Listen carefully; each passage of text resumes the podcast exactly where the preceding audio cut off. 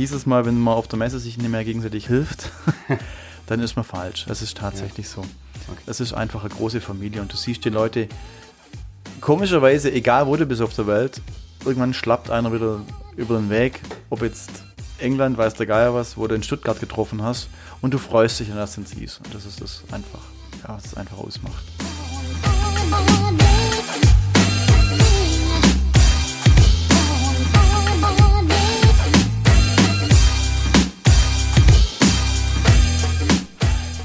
Hallo und herzlich willkommen zur siebten Folge des Inside Messe Podcast Powered by Octanorm. Mein Name ist Benjamin Bruder und ich freue mich heute mit Markus Benker zu sprechen. Markus hat über 25 Jahre Erfahrung als Messemonteur gesammelt und spricht mit mir heute unter anderem über seine Ups und Downs, die größten Herausforderungen bei diesem Job und ob sich die Arbeit und Familie in diesem Geschäftsfeld vereinen lassen. Los geht's!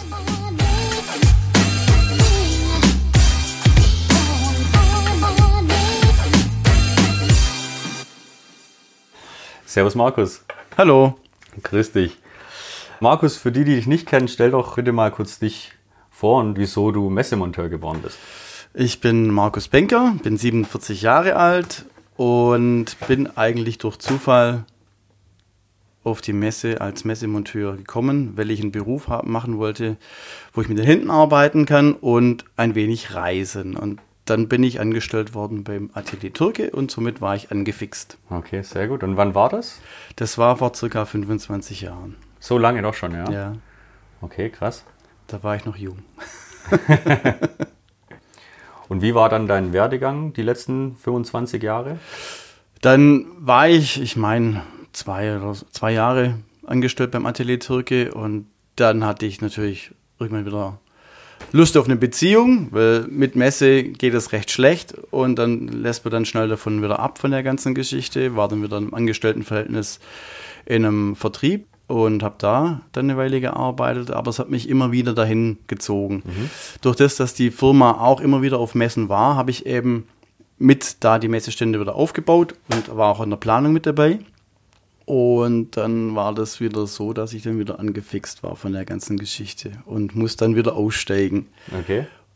Und somit bin ich dann in die, erst wieder ins Angestelltenverhältnis gekommen bei der Firma Artistik. Und da danach habe ich mich selbstständig gemacht mhm. als Subi bzw. eigenständiger Messemonteur. Wie lange hast du das dann gemacht? Oh, wie lange habe ich das gemacht? Ich war fünf Jahre selbstständig, genau. Okay. Beschreib doch mal so einen typischen Tag in dem Leben von einem, von einem Monteur. Typischer Tag. Ähm, du schaust dir erstmal, erstmal, nein, erstmal fährst du, keine Ahnung, wie viele Kilometer zu deiner Messe. Manchmal sind sogar, ja, zwei Tage, je nachdem, wo du warst. Ich war weltweit unterwegs. Mhm. Und schaust du die Pläne an, hoffst, dass das Material rechtzeitig kommt, weil das meistens dann im LKW kam. Gab natürlich auch Messen, da habe ich das dann selber mit dem 7,5 Tonner hingekarrt. Mhm. Äh, aber meistens war es dennoch so, dass es dann mit der Spedition kam. Dann hoffst du, dass das Material unbeschädigt ankommt, dann entlädst du das Ganze. Davor hast du natürlich schon mal geschaut, wo dein Messestand ist, läufst in die große leere Halle, schaust, dass du deinen Stand findest, mischen ein, dass es, dass es auch passt. Dann suchst du dir dein Plätzchen, wo du dein Material hinstellen kannst und dann fängst du an mit Bauen. Mhm. Okay. Hast du wahrscheinlich mehr als einen 8-Stunden-Tag? Du hast auf jeden Fall mehr als einen 8-Stunden-Tag. Das große Problem ist einfach der Zeitdruck, den ja. du hast, weil du musst liefern. Da kommt dann kein Kunde und sagt, ah, hat es nicht ganz gereicht. Ja, hm, ja gut, das nächste Mal wird es bestimmt besser. Mhm. Sondern du musst einfach auf den Punkt liefern zur mhm. Standübergabe. Da gibt es dann noch kleine Arbeiten, die du machen kannst. Ja. Aber im Großen und Ganzen war es immer so, war unser Ziel so, dass wir wirklich fertig waren mit dem Stand und wirklich nur noch geputzt haben oder einen Feinschliff gemacht haben mit irgendwelchen Grafiken oder sonst irgendwas. Aber im Großen und Ganzen war das Ding einfach fertig. Mhm. Dass es keinen Stress auch für den Kunden gab, dass der seine Ware einräumen können oder seine Prospekte oder, mhm. oder, oder. Hat schon mal ein Kunde bei der Übergabe gesagt, nee, so nimmt er nicht? Nee, ja. Gott sei Dank noch nie. Okay, nee. spricht für dich ja. oder für euch damals. Ja. Was würdest du sagen, muss denn ein Messemonteur dann mit sich bringen? Dickes ja, Fell wahrscheinlich. Nee, ein Zauberstab und Feenstaub. nee, klar, dickes Fell und du musst einfach äh, improvisieren können. Also es ist nicht, läuft nicht immer alles nach Plan. Klar, theoretisch passt es immer wunderbar auf den Plänen, aber dann ist doch mal irgendwas dabei, was einfach nicht hundertprozentig passt oder der Planer hat tatsächlich mal äh, eine Hallensäule übersehen oder die war einfach äh, falsch bemessen im Hallenplan und dann ist das Ding statt 30 auf 30 Zentimeter, ein Meter auf einen Meter oder, mhm. oder gar größer, wenn das verkleidet war. Ja. Und das sind da die Punkte, wo du dann sagen musst, okay, jetzt muss ich in die Trickkiste greifen und ja, entweder muss ich mit dem Planer, klar, Rücksprache halten, eh, aber ähm, es gibt dann auch ein paar Sachen, dass du es dann einfach trotzdem schicki machen kannst von mhm. dem her. Mhm. Warum steckt dir gerade in dieser Arbeit dein Herzblut? Weil du am Tagesende einfach siehst, was du geleistet hast und du doch ein bisschen vogelfrei bist. Das heißt, du kommst rum wie es Falschgeld, du bist überall, du bist oft an einem Tag in zwei Städten. Ja, du schaffst was mit deinen Händen, du machst je nach Messestand auch mal was richtig, richtig Tolles, wo du sagst, mhm. wow, echt ein cooles Ding. Und du lernst jeden Tag dazu. Mhm. Also in jeglicher Hinsicht. Ob das jetzt beim Nachbar ist, wo du irgendwas mit den Blicken klauen kannst, wenn der irgendwas bastelt, wo du sagst, wow, wie cool ist denn das? Ja, will muss ich auch mal. Muss ich auch lernen, ähm, wo du dann vielleicht, ja, schon immer verkehrt oder für, für dich richtig, aber für, von der Machart her einfach verkehrt gemacht hast, weil mhm. du ewig drin rumgefrickelt hast und mhm. so ging es halt einfach schneller. Und das war auch von mir im Übrigen Motto, wenn ich irgendwelche Suppis dabei hatte, ich habe sie immer arbeiten lassen, egal ob die jetzt seit einem Monat dabei sind oder wie auch immer. Ich habe immer geguckt, weil jeder macht ja anders oder denkt ja anders. Und oft war es dann so, wo ich gedacht habe, alter Falter, jetzt hast du da wirklich immer die Finger abgebrochen, jetzt kommt dieser Neuling daher mhm. und zack, es hängt drin Gut. und du sagst, verdammt nochmal. Mhm. Und das war immer das Nette, was ich einfach, ja, auch ja, dieses jeden Tag Lernen einfach ja. mit drin war. Cool, ja. ja. Was sind die größten Herausforderungen bei dem Job, würdest du sagen? Zeitnah zu liefern oder auf den Punkt zu liefern, von dem her, weil du einfach viele, viele Faktoren nicht mit einkalkulieren kannst, wie äh, den Platz in der Messehalle, dass wenn du vielleicht einer der letzten bist äh, zum Aufbauen, dass du erstmal dein Material irgendwie unterbringen kannst. Ja. Äh, das ist ein Riesenpunkt, der natürlich, der, den, den niemand sieht, weil er beim Aufbau, oder den wenige Leute sehen, die dann beim Aufbau dabei sind, weil es schon recht chaotisch ist in der Messehalle. Also da gibt es nicht irgendwie das Thema Fluchtwege oder sowas, sondern da ist eher das Thema, ich brauche noch einen Platz für meine Europalette oder für ja. mein, mein Regal. Und das ist mitunter ja, die größte Herausforderung, dass du einfach das hinkriegst. Mhm. Ein Messebau hat man auch jetzt nicht, wie vorhin schon erwähnt, so diese 9-to-5 Arbeitszeiten. Wie bringt man denn das mit dem Familienleben und Hobbys unter einen Hut oder ist das überhaupt richtig machbar? Ich war ja selbst auch schon bei Aufbauten dabei. Da geht es ja morgens um 4, 5 teilweise los und abends um 11 ist man dann bestenfalls dann platt, platt genau. und zu Hause. Ja.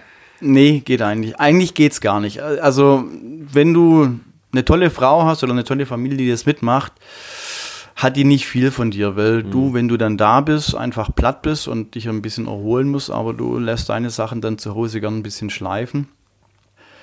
Ich selber hatte das in der Zeit, also wo ich angestellt war, hatte ich wirklich keine Freundin und du verlierst auch peu à peu die Freunde, weil die rufen einmal an und mhm. du hast keine Zeit, die rufen ein zweites Mal an, du hast keine Zeit und das dritte Mal wird dann nicht mehr angerufen und dann bezieht sich dein Freundeskreis einfach auf die Leute, die mit dir unterwegs sind. Ja. Also dein bester Partner ist dein Kollege, mit dem du dann hier rumreist und das muss dann einfach auch passen. Ja. Das ist das, was auch dann wirklich, wenn das passt, dann hundertprozentig Spaß macht, weil dann hast du ja abends noch deine Belohnung, wo du dann einfach noch die Stadt anschaust, wenn dann dafür Zeit ist. Im Normalfall drückst du es aber dann schon raus, wen, ja. wenigstens am letzten Tag vor der Standübergabe, weil dann hast du einfach nur dieses, diesen Puffer reingearbeitet. Deswegen sind meistens die ersten Tage immer ein bisschen länger, mhm. dass du einfach dein Zeitfenster ein, einhältst, du, dass du dir dann auch gesteckt hast. Du sagst, äh, Tag 1 muss der Boden stehen, Tag 2 müssen die Wände stehen, Tag 3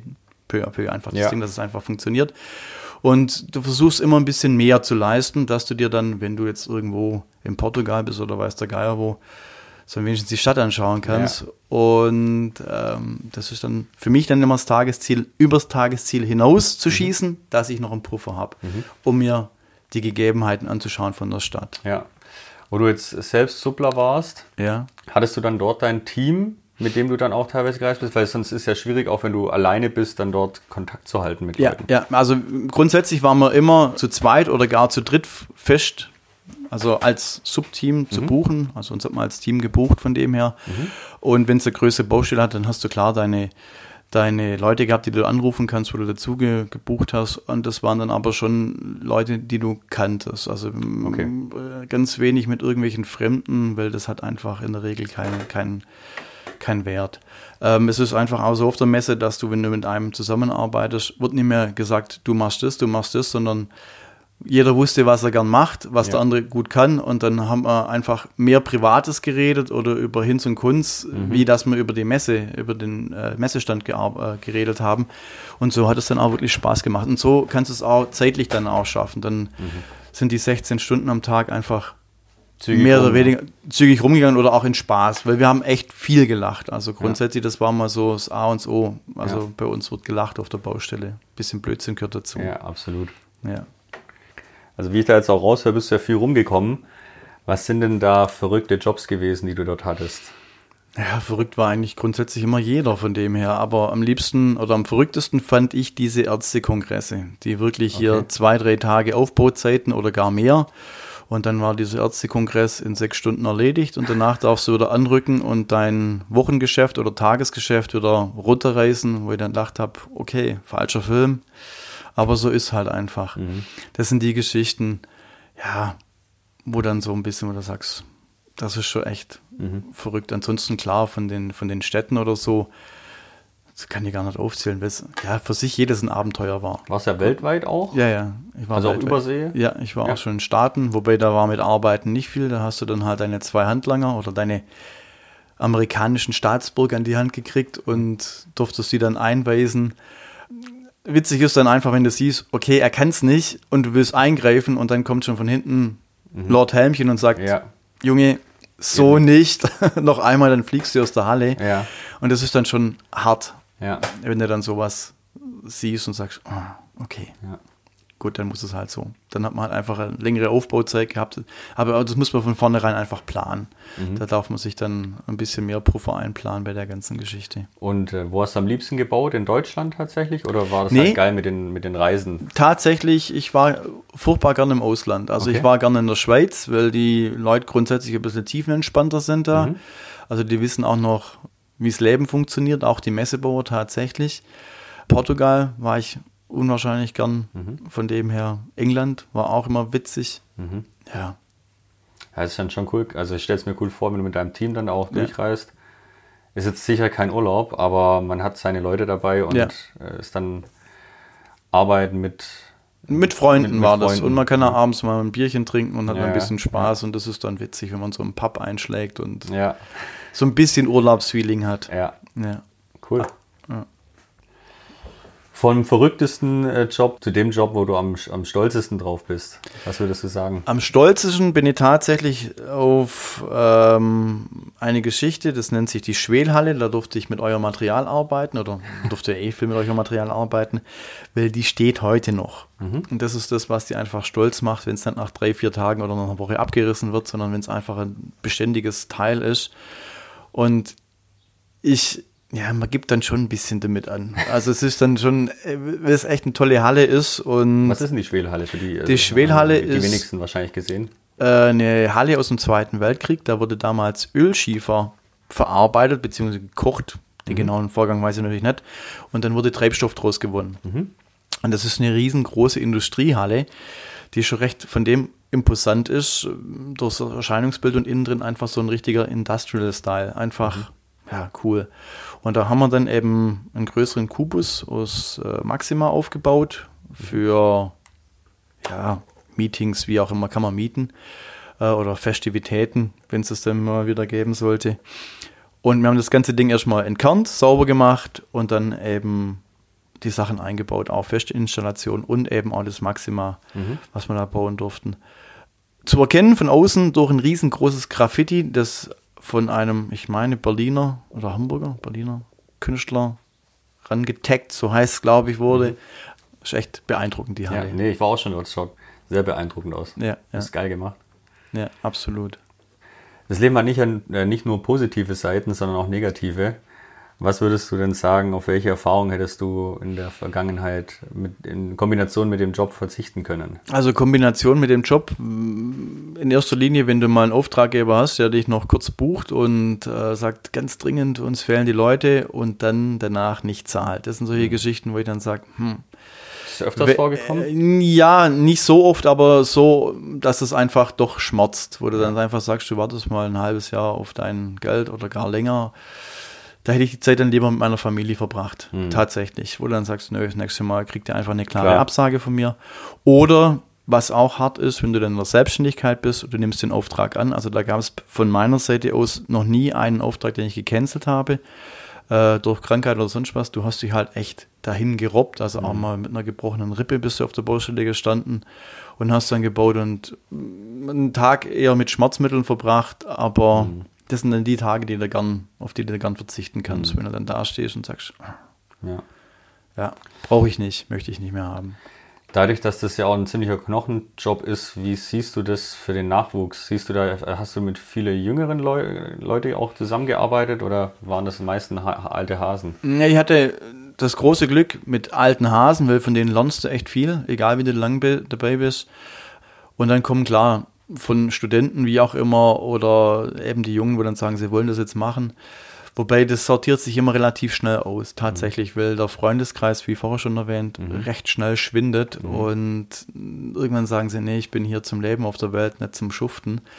Ja, es ist, ist schwierig. Äh, ja, da steckt immer viel Herzblut drin, aber ich glaube, die ganze Messebaugeschichte ist immer so ein bisschen zeitgebunden. Du wirst es nicht, oder es gibt bestimmt den einen oder anderen, der es bis, bis zur Rente macht, aber ich konnte es mir dann, dann doch nicht mehr vorstellen, bis ins hohe Rentenalter auf der Messe ja. rumzuturnen. Das ja. ist dann einfach zu heftig. Ich meine, was ich auch schon mitbekommen habe, dass äh, eigenständige Suppler eine gewisse Zeit gearbeitet haben und dann haben sie zwei, drei Monate am Stück dann Urlaub gemacht und ja. sind äh, nach Asien geflogen oder wie auch immer, dann als Ausgleich. Das kannst du machen, wenn du keine, wenn Familie, keine Familie, hast. Hat, dann ja. ist es echt das Beste, was du machen kannst. Da kenne ich wirklich viele Jungs, die das gemacht haben. Ich habe leider das große Glück, ich hatte eine ja. Familie oder habe eine Familie. Ich habe dann halt in den Sommerpausen äh, in der Zimmerei angeheuert oder habe Photovoltaikanlagen montiert oder mhm. irgendwas anderes gemacht, mhm. aber den Genuss oder den Genuss zu kommen, mal drei Monate Urlaub, mhm. war bei mir nicht der Fall. Ja. Ich musste immer gucken, wo das Geld herkommt. Ja, verstehe. Gibt es denn in, in, in der Branche für dein Gebiet äh, auch Lohndumping? Also habt ihr da enormen Preisdruck? Ja, mit Sicherheit. Also wenn du, ich will jetzt hier, ja, die Jungs aus dem Osten, die sind natürlich günstiger, wobei mittlerweile sind sie auch nicht mehr so günstig. Ja. Wenn du dann hörst, für was, für, für wie viel Euro die in der Stunde arbeiten, ja, das ist dann schon ja, schwer mitzuhalten. Schwer mitzuhalten. Ja. Und das ist dann wirklich die Wertschätzung von deinem Auftraggeber. Wenn du einfach weißt, du bist zuverlässig, du lieferst, du arbeitest sauber und du wirst immer wieder gebucht, dann ist das ja mehr oder weniger ein Ritterschlag für dich, wenn du dann deine, ja. deine Euros aufrufen kannst, die du brauchst, weil du musst, musst sie ja anständig versichern, du möchtest ja auch Rücklagen haben, wenn irgendwas passiert, beziehungsweise es kommt ja dann auch mal das Thema Alter mhm. und günstig geht halt nicht immer. Klar kannst du viel arbeiten und viele Stunden mhm. arbeiten und dann kriegst du einen dicken Zahltag von dem her.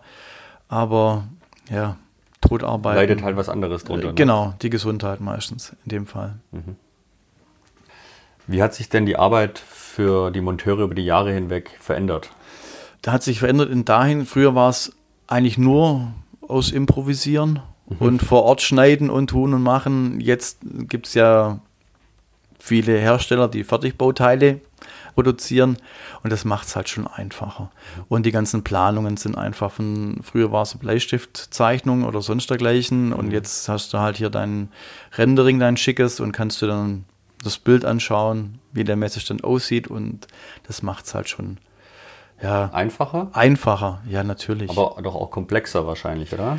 Ja, durch das, dass die Vorbereitung dann im Lager natürlich auch oft auf die Platten ausgelegt ist, zum Beispiel musst du schon genau schauen, ob du dann die Platte rechts überstehen lässt oder links überstehen oder solche Sachen, weil dann reicht es nachher hinten irgendwann nicht raus und das sind die Sachen, wo es dann meistens nachher um zwei Zentimeter nicht passt, weil du nicht aufgepasst hast, weil der Plan dann einfach, ja, Aber wenn du jetzt als Suppler gearbeitet hast, bist du dann beim Packen dabei oder kommst du direkt, du kommst direkt auf die Messe, oder? Ich komme direkt auf die Messe und hoffe dann, dass der, der gepackt hat, anständig gepackt hat, nichts vergessen hat. und auch, ja, das richtige Material dabei ist. Ja.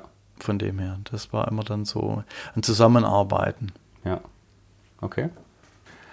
Wie denkst du, hat die Corona-Pandemie Auswirkungen auf die zukünftige Verfügbarkeit von Monteuren? Ich glaube, das ist verheerend. Das Ausmaß, das kann man noch gar nicht überschauen, weil nämlich die Leute sitzen da und warten und sagen, hm, ich kriege ja meine Hilfe vom Staat, sondern die sind ja aktiv geworden. Also ich denke, dass viele in irgendwelche anderen Berufszweige abgewandert sind mhm. und viele werden auch sehen, dass das Geld vielleicht zum Teil da auch einfacher verdient ist und stressfreier.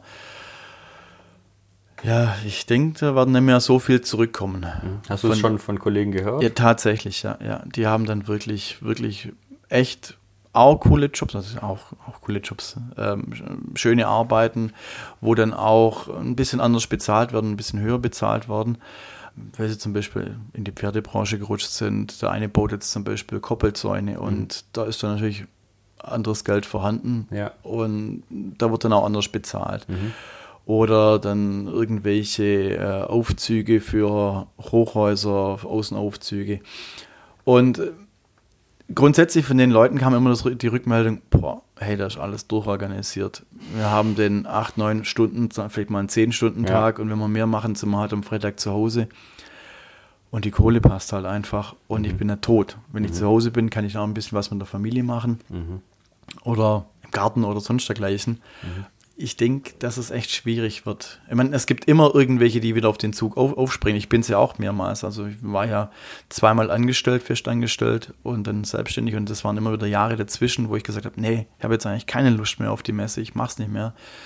Und dann kommt doch der Punkt wieder, wo du sagst, mhm. verdammt, ich möchte es wieder machen. Mhm.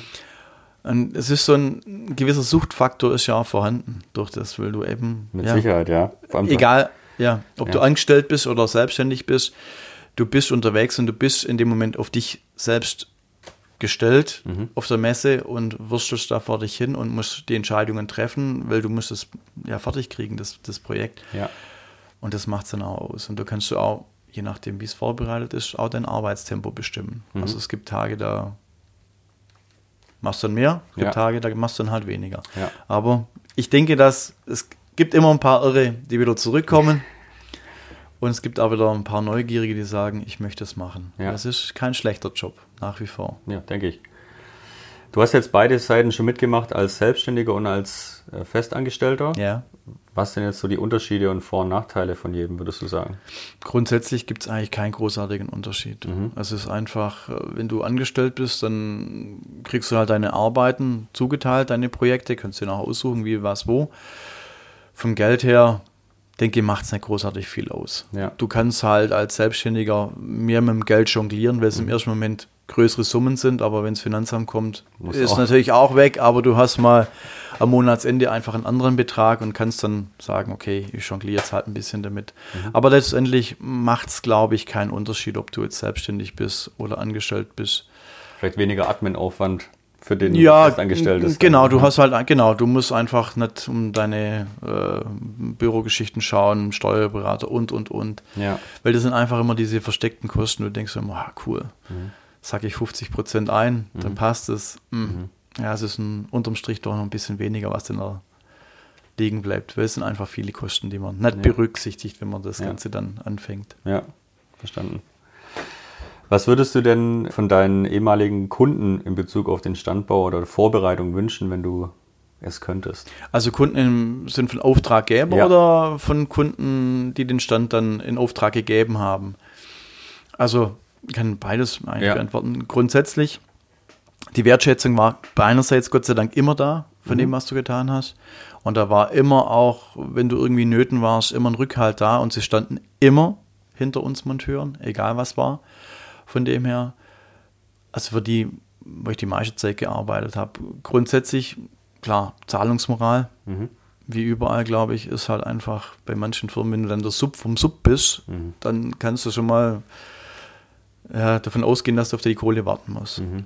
Äh, wenn du jetzt direkt gebucht worden bist vom Auftraggeber, gab es nie Probleme von dem her.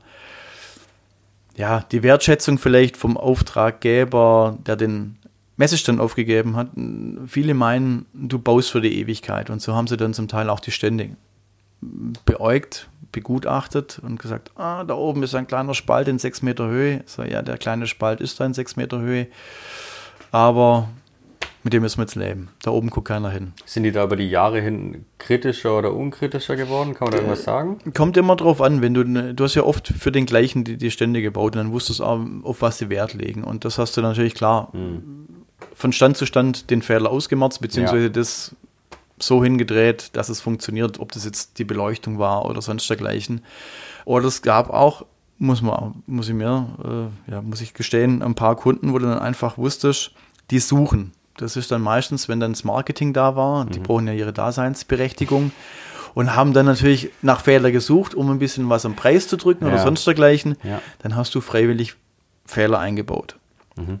Dass sie was finden, dann waren sie glücklich, das konntest du dann schnell beheben und alle waren glücklich und der Stand lief dann sauber über die Bühne. Okay. Ja, gab halt so zwei, drei Pappenheimer, da hast du es einfach gemacht. Ja. Von dem her, da stand der Tisch dann halt nicht so wie auf dem Plan, sondern einfach ein bisschen weiter da im Eck oder okay. ja, die Beleuchtung war nicht ganz so ausgerichtet, man, aber dann. Man hatte okay. seine Tricks. Genau, man hatte okay. seine Tricks. Gut.